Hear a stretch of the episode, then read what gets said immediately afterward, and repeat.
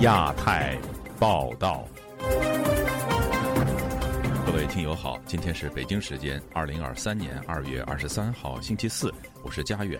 这次亚太报道的主要内容包括：普京会王毅宣称中俄关系达新境界，期待习近平到访，但新华社却没这么说；俄乌战争届满周年，习近平提出中国版的乌克兰和平方案，泽连斯基已经婉拒。上传白发运动视频遭秋后算账，新冠肺炎死者家属张海传遭逮捕。香港民主党晚宴一波三折办不成，与北京有什么关系？中共二中全会将举行，新时代中国党政机构改革方案呼之欲出。接下来就请听这次节目的详细内容。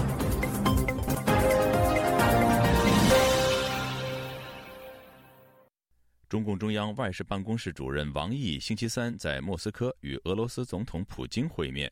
普京告诉王毅，期待习近平到访，但中方外交部和新华社仍未证实。另一方面，俄罗斯官方澄清，王毅与普京会面时并没有谈到中国方面的停战建议。中国在俄乌战争中能起到什么样的作用？而王毅在访问期间还对俄罗斯领导人说了什么？以下是本台记者王允的报道。习近平可能访问俄罗斯的消息是周二通过美国《华尔街日报》等媒体披露的。中国官方至今没有确认这一消息，但王毅的这次访问却让外界关注到中俄之间的关系在双方领导人和官员的谈话中似乎得到了进一步的巩固。俄乌战争爆发到本周五将是一周年的日子。中国外交部周一向外确认，中国将在本周五，也就是。二月二十四号发布政治解决乌克兰问题的立场文件。此前外界一直在猜测，中国可能会向俄罗斯提出解决战争问题的中国方案。但俄罗斯外交部发言人扎哈洛娃周三对外表示，王毅本次在与俄罗斯外长拉夫洛夫会面时，并没有提及任何中国的和平计划。但中国在俄罗斯战争中可能起到的作用，仍然引来外界的广泛猜测。美国圣托马斯大学国际研究与当代语言学系系主任叶耀元副教授认为，中国可能并没有希望俄乌停战的意思。因为这个战争的关系，美国必须要花费军事资源，甚至经济上的一个援助在乌克兰身上，这可以去转移现在美国在于呃这个印太战略区对于所谓的抗中防卫线的一个布局。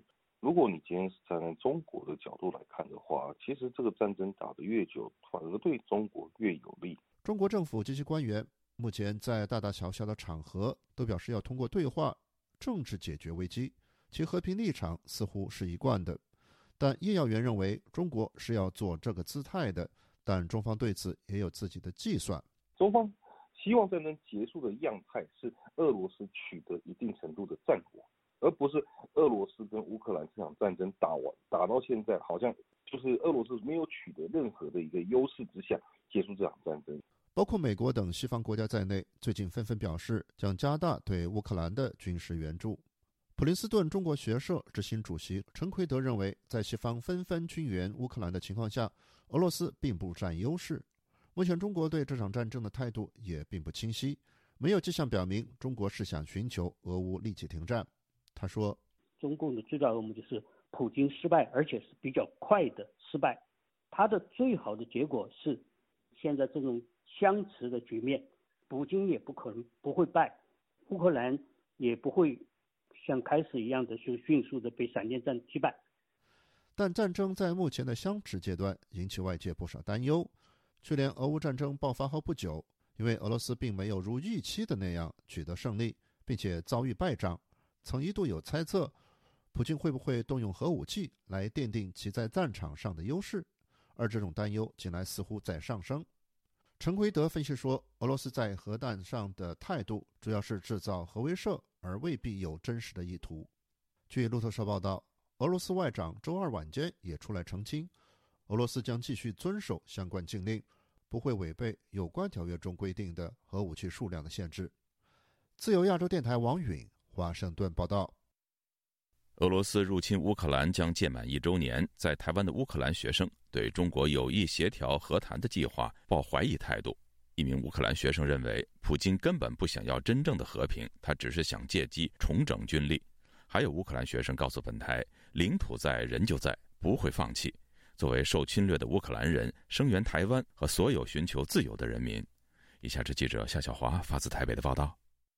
乌俄开战将满周年，《华尔街日报》引述消息人士称，中国领导人习近平计划在未来几个月内访问莫斯科，推动多方和平谈判。而中共中央外事工作委员会办公室主任王毅则在慕尼黑安全会议抛出一份习近平版的俄乌和平计划。乌克兰总统泽连斯基则表示，他没有看到中方有任何正式的和平计划，他指望国际社会支持乌克兰自己的和平方案。他并表示，乌克兰的和平方案已经得到许多国家的支持，预计二十三号联合国将召开会议进行表决。泽连斯基的十点和平计划包括收复乌克兰的领土、俄罗斯军队要从乌克兰全境撤出，以及成立特别法庭起诉俄罗斯的战争罪行等等。国际特赦组织台湾分会等人权团体二十二号在莫斯科驻台北代表处前举办乌俄战争一周年记者会，与会者高喊。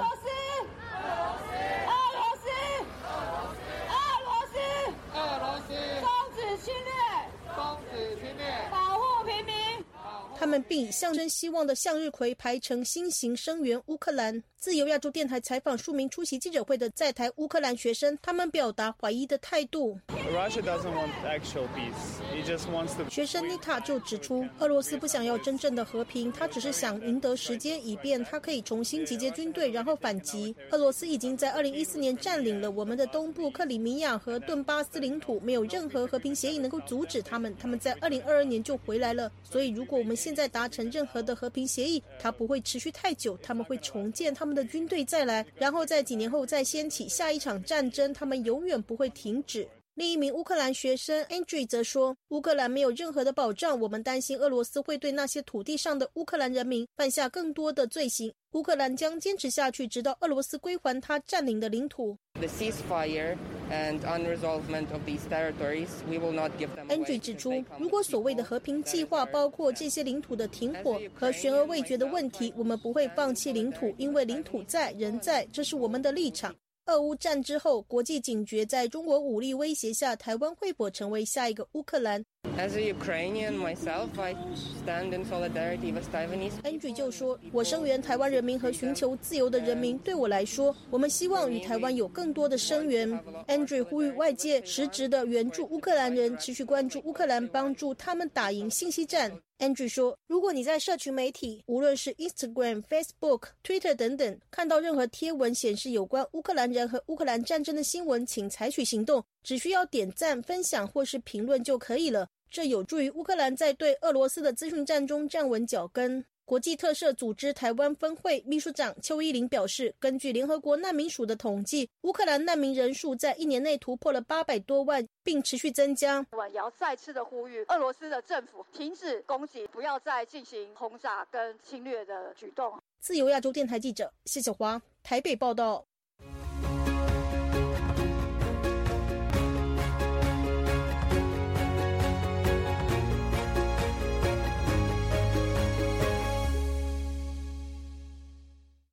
武汉居民上个星期三自发举行大规模示威，抗议当地政府的医疗新政加重了他们的负担。据当地居民披露，过去一个星期，武汉警方在各个社区排查在示威现场喊口号的抗议者。目前确认已经有五人被捕，其中就包括新冠肺炎死者家属张海。详情，请听记者古婷的报道。二月八日以及十五日，武汉连续爆发上万人的示威活动。示威者在集会地点中山公园门外高唱国际歌和“团结就是力量”，要求政府撤回二月一日正式实施的所谓医疗新政。虽然公安未采取武力驱散行动，但是武汉多位居民本周三告诉自由亚洲电台，警察正在排查参与示威游行的活跃分子。一周内已有张海等五人被捕。武汉一位因个人安全理由不愿公开全名的张女士对本台说：“白发运动被抓了五个人，其中一个是张海，据说他是从深圳被抓的，然后罪名现在还不清楚。另外还抓了一个二十三岁左右的年轻人男性，这是在现场抓捕的，因为他一起和那些老人唱国际歌。另外还有一位的士司机叫苏丽的男士，二十号左右抓的，他因为也是因为到现场声援。张女士还说，另外还有一位武汉维权人士阿梦，他也是因为到现场声援。然后二十号在上海被抓回武汉的，另外还有武汉一位维权人士，也是因为到现场声援叫白云的女士，也也被抓了，还应该还有很多没办法统计到。据知情者说，张海是在上周五被从深圳抓回武汉，而他的父亲三年前死于新冠肺炎。从此，张海走上了维权之路，要求政府公开新冠肺炎死亡人数等疫情信息。并多次接受外国媒体记者采访。在海外社交平台推特，张海曾转发武汉示威活动的视频、媒体报道及相关评论。张女士说：“疫情三年，张海从为父亲维权到为弱势群体维权。他不但是为他的父亲发声，也为其他家属一起维权。而且，张海不但开始为武汉封城这件事维权，他后来基本上是为所有的呃。”弱势群体发声。武汉另一位不愿披露身份的人士告诉本台，派出所警察近期在各个小区排查参与示威活动的人士。他对本台说：“还有一个三年来配合很多到武汉记者采访的朋友，十五号被跟踪，十六号被有关方面像绑架一样关进了附近派出所几个小时。武汉现在在上演红色恐怖。”今年二月八日，武汉上万名退休人员聚集在市政府门前请愿，要求政府官员公开解释为什么将每月两百六十多元的医疗补贴降至数十元，而且居民看病超过七百元医疗费方可报销，其余部分即会要求官方撤回新的医保措施。次日，官方解释，长远来讲，患大病的人可以得到政府更多的补贴。居民拒绝了政府的说法。十五日，武汉退休人员和居民再次向政府示威，其后当局开始抓捕示威者。自由亚洲电台记者古婷报道。近年来饱受政治压力的香港民主党原定在二月二十一号举行晚宴，但预定的场地临时以发生故障为由暂停营业。民主党对于晚宴一波三折表示忧虑。有知情人士认为，民主党的遭遇和去年缺席香港立法会选举。和触怒北京有关。以下是本台记者高峰的报道。民主党原定二月二十一日在位于葵芳的酒楼名门宴客举行晚宴，与大约两百名好友和民众联谊。但是酒楼在晚宴举行前两个小时突然贴出告示说，厨房抽风系统故障导致煤气失灵，要暂停晚市。去年七月。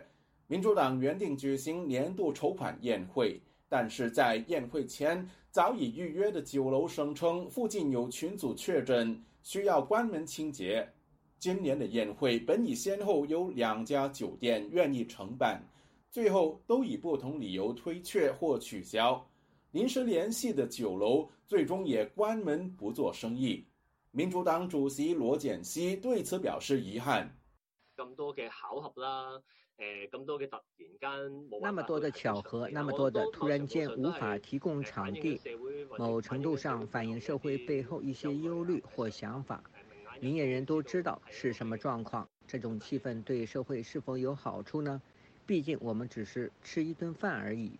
去年香港举行北京完善选举制度后首次立法会选举，民主党却没有派人参选。被认为是投票率创新低的原因之一。政治评论员袁弥昌引述亲北京阵营消息说，近期发生在民主党身上的所谓巧合，可能与此有关。北京嗰边个个意思就系民主党应该就系要要诶负荆请罪嘅，同佢北京的意思是民主党应该负荆请罪，与他们合作，但是一直以来都没有做到。他们很生气的是，民主党的语气和口吻似乎是说我们可以随时参选或者不参选。北京则认为，如今民主党已没有自行决定权利，除非民主党主动向北京或港府示好，否则他们没有任意决定是否参选的权利。同时，也要收缩他们的生存空间，让他们失去筹款的能力。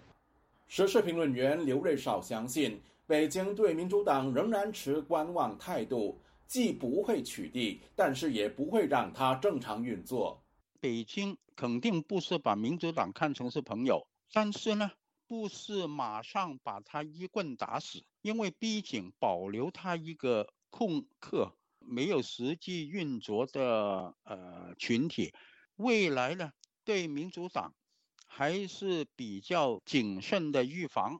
另一香港政治团体社民联去年八月原定在九龙旺角一家酒楼举行会庆，最终遭酒楼单方面临时取消。社民联不排除有强力部门在背后施压。自由亚洲电台记者高峰香港报道。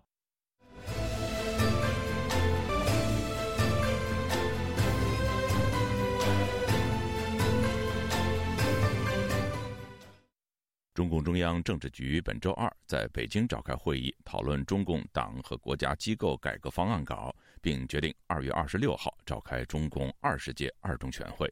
详情，请听记者古婷的报道。二中全会将推荐新一届国家机构领导人，建议人选，审议党和国家机构改革方案。北京政治独立评论人士吴强认为，本次中共政治局会议讨论党政机构改革的背景和五年前的同类型改革有相似之处，但也有明显的不同。他周三对本台说：“相似地方就在于更朝向集中权力的方向发展，但是我个人相信，今年在两会上将公布的国务院。”机构的改革，除了更集中权力，主要还是为了新上的李强总理加强李强总理对国务院对各部委的控制。相信是为了更好的清除清理控制国务院十年之久的李克强总理的原班人马。李强出任国务院总理十年。在外界看来，李强的诸多主张，包括他要求有关部门回应民间的合理诉求、深入推进改革、持续扩大开放等政策，未得到中共党内高层的公开支持。这些情景引发外界的诸多揣测。有学者分析，下个月就要卸任总理一职的李克强，在国务院系统有着很深的人脉，而即将就任总理一职的李强需要建立一套新的规则。吴强说，未来新的国务院系统将出现一批新人，为了削弱他的影响，削弱他的影响力，对国务院的相关部委会做调整，做重新的整合。那这种整合对旧的。班底对旧的权力体系能够起到削弱作用，并且能够方便新总理李强对他自己人马的安插，这是一个常见的可以想象的。二零一八年，中共中央政治局也曾对党政机构进行过一次机构改革，一部分机构并入中共党内部委。文史学者岳志华认为，此次党政机构改革方案重点在党。他对本台说。以前只有国务院机构改革，很少提及党的机构改革。党是比较稳定的，目的是要维护习近平的绝对权威。这次把党的改革放放进来，可能还是党内的不同声音要进行这种清理。因为以前国务院这套系统，这个都比较容易，呃，比较难的其实还是党委书记这个这个这个系统，特别是部委以上的、省部级以上的这种对党的这个清洗，可能是下一步的主要目的。另外，中国不计成本的新冠疫情清零政策使得各地政府债台高筑。吴强说，在去年经济工作会议之后，中央面临着地方财政困难问题。之后会在中央一些部委的事权、财权方面有所减弱，会进一步的给予地方政府。自由亚洲电台记者古婷报道。疫情之后。香港政府发表首份财政预算案，出现高达一千四百亿港元的财政赤字。原来丰厚的财政储备减少到只能够维持一年的政府开支。港府还试图推出多项所谓抢人才和拼生意的政策，以及发放消费券来挽救经济的措施。详情，请听记者陈子飞的报道。香港财政司司长陈茂波周三公布新一份的财政预算，他表示，去年内外的环境严峻，香港进出口、私人消费和投资同步下跌，整体的经济增长收缩至百分之三点五，房地产市场的交投量暴跌百分之四十，价格也下调，使港府去年的财政失智高达一千四百亿港元，财政储备下降至约八千两百亿港元。但陈茂波强调，香港目前的财政储备水平稳健，新一年会全力拼经济。香港经历过去几年嘅压力，香港经历过去几年的压力测试，政府的财政状况和金融体系依然稳健。现在香港经济正在复苏初期，面对激烈竞争。香港需要全力全速推动高质量的经济发展，全力拼经济，加固复苏动力。产人才和产生意成为救经济的重点，会重启在二零一五年暂停的资本投资者入境计划。申请人在香港投资高于一千万港元，可以留港居住。也会考虑让中国居民申请，同时推出多项面向大湾区的人才培训合作计划，以及放宽公司签测机制。希望吸引人才和外资留港，协助香港长远发展。中文大学商学院亚太工商研究所名誉教研学人李兆波形容，港府预测推出多项的政策后，能把香港的经济增长推回百分之三点五至百分之五点五的水平，是过于乐观。他又说，香港的财政储备虽然足以维持一年的政府开支，但官员使用公帑的心态让他担心。咁好危險嘅，我覺得嗰個財政紀律，你由二零一九年係你這種處理公共財政的紀律態度是很危險的。在二零一九年開始，因為政府處理逃犯條例出錯，所以向市民發一萬元。二零二零年因為疫情再發五千元是無可厚非，但去年和今年繼續發五千元。用公帑弥补政府在其他方面的错误是很危险的。香港立法会会计界前议员梁基昌也关注重启后的资本投资者入境计划申请要求会否过于宽松？投资咁你可以投资喺股票市场得，债券市场得。咁所谓的投资要求，如果容许投资股票和债券市场，不能为香港创造本地的就业机会，我認為。要求申请计划的投资者必须要为香港带来就业机会，才能来香港居住。因为没有这样的要求，计划对香港经济增长没有大帮助。而且要吸引国际投资者和人才，只是單有计划并不足够。还需要很多的配套。他表示，香港的财政储备水平不是太差，但如果卖地和税收没办法在短期内回升，港府继续大规模的填海造地融入大湾区，会大大加重香港的财政负担，也有可能把储备花光。就亚洲电台记者陈子飞报道。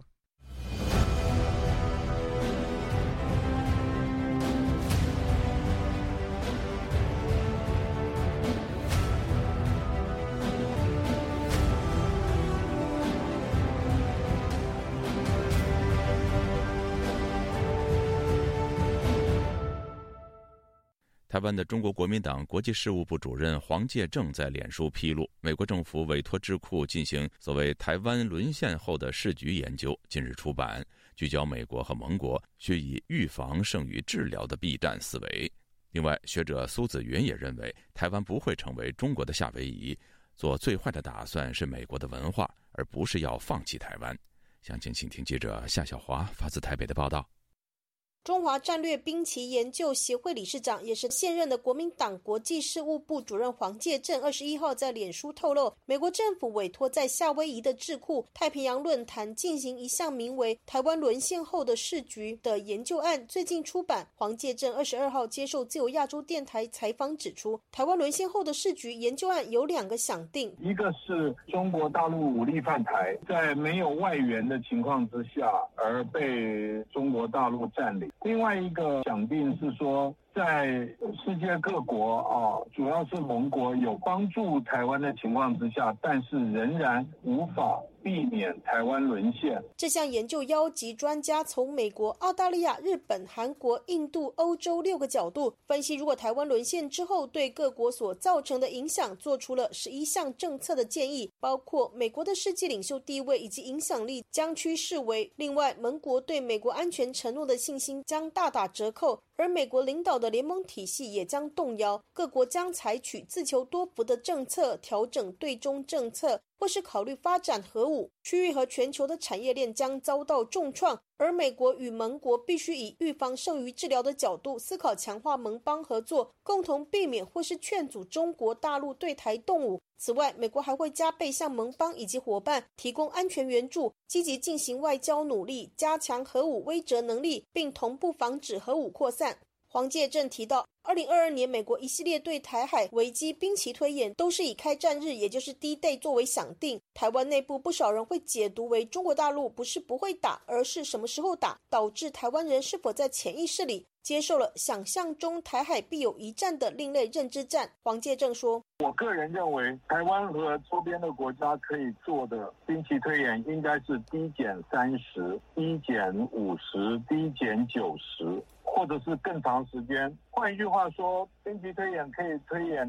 台海开战以后各国要怎么做，也可以更好的去推演各国如何合作，而让北京不会使用军事手段来解决两岸的政治分歧。所谓低减、低减三十、低减五十、低减九十，也就是在开战前三十天、开战前五十天、开战前九十天，或是更长的时间。黄介正主张，台湾应该站稳以台湾安全利益为优先的基本立场，要有让台海打不起来的主动作为。对台湾而言，最大利益是避免台湾沦于战火，将台湾沦陷后转变为台湾可避战的思考。将外国偏好的开战日想定转变为联盟避战想定的兵棋推演。台湾国防安全研究院国防战略与资源研究所所长苏子云接受自由亚洲电台采访表示：“对美国文化来讲，永远会做最坏的打算。如果有这个想定，我把它称为台湾变成中国的夏威夷，那冲击太剧烈了，并不是放弃台湾，只是说万一万一的万一，如果出现这种状况，他们该怎么应对，这样而已。”自由亚洲电台记者谢小华台北报道。加拿大安全情报局的秘密文件显示。中国全面渗透并影响着加拿大的社会生活和民主制度，因此国会议员投票通过将扩大举行中国干涉问题的听证会。详情，请听本台记者刘飞的报道。加拿大安全情报局文件揭露一连串中国干预加拿大民主运作的事件，最新曝光的是渗透了2021年的联邦选举。北京目标是要确保总理特鲁多领导的自由党继续少数执政，以及要击败一些被中国认为是反华分子的保守党候选人。消息引发了加拿大社会的不安。保守党众议员库珀在众议院程序与事务委员会提出动议，扩大中国渗透干预听证会的范围，把2021年的选举也纳入调查中。他说：“Illegal cash donations。” disinformation，非法现金捐赠、虚假信息攻击保守党候选人，以及付费给留学生当义工来帮助特定候选人，种种手法让人感到震惊。总理特鲁多早前淡化了事件的影响性，说中国的确不断试图干预加拿大的社会运作，但是没有成功，选举结果都掌握在加拿大人民手中。保守党众议员考尔金斯呼吁特鲁多不能为了自己的政党利益就轻忽事件，这攸关国家利益。如果我们不处理好这个事情，问题会扩大。这些外国政府势力会持续伤害我们的民主制度，一切将变得难以收拾。最终委员会一致同意扩大调查，将邀请外交部长、公共安全部长、选举委员会和国安机构官员等出席听证。自由亚洲电台记者柳飞，温哥华报道。听众朋友，接下来我们再关注几条其他方面的消息。中共当局持续对白纸运动进行秋后算账，演艺圈也遭波及。中国男星周俊伟、脱口秀演员孟川的微博账号二十二号同遭禁言。原因都是违反相关法律法规。消息曝光后，引发外界热议。有娱乐自媒体指出，他们都是和女演员春夏犯了同样的错误。而影星春夏此前被怀疑是因声援白纸运动而遭当局禁言封杀，主演的作品也被下架。另据海外维权网消息，二零二二年十二月中旬，南开大学女教师吴亚楠副教授因为支持白纸抗议。被强制送到精神病院，目前已经有几个月音信全无，处于被强迫失踪的状态。各位听众，这次亚太报道播送完了，谢谢收听，再会。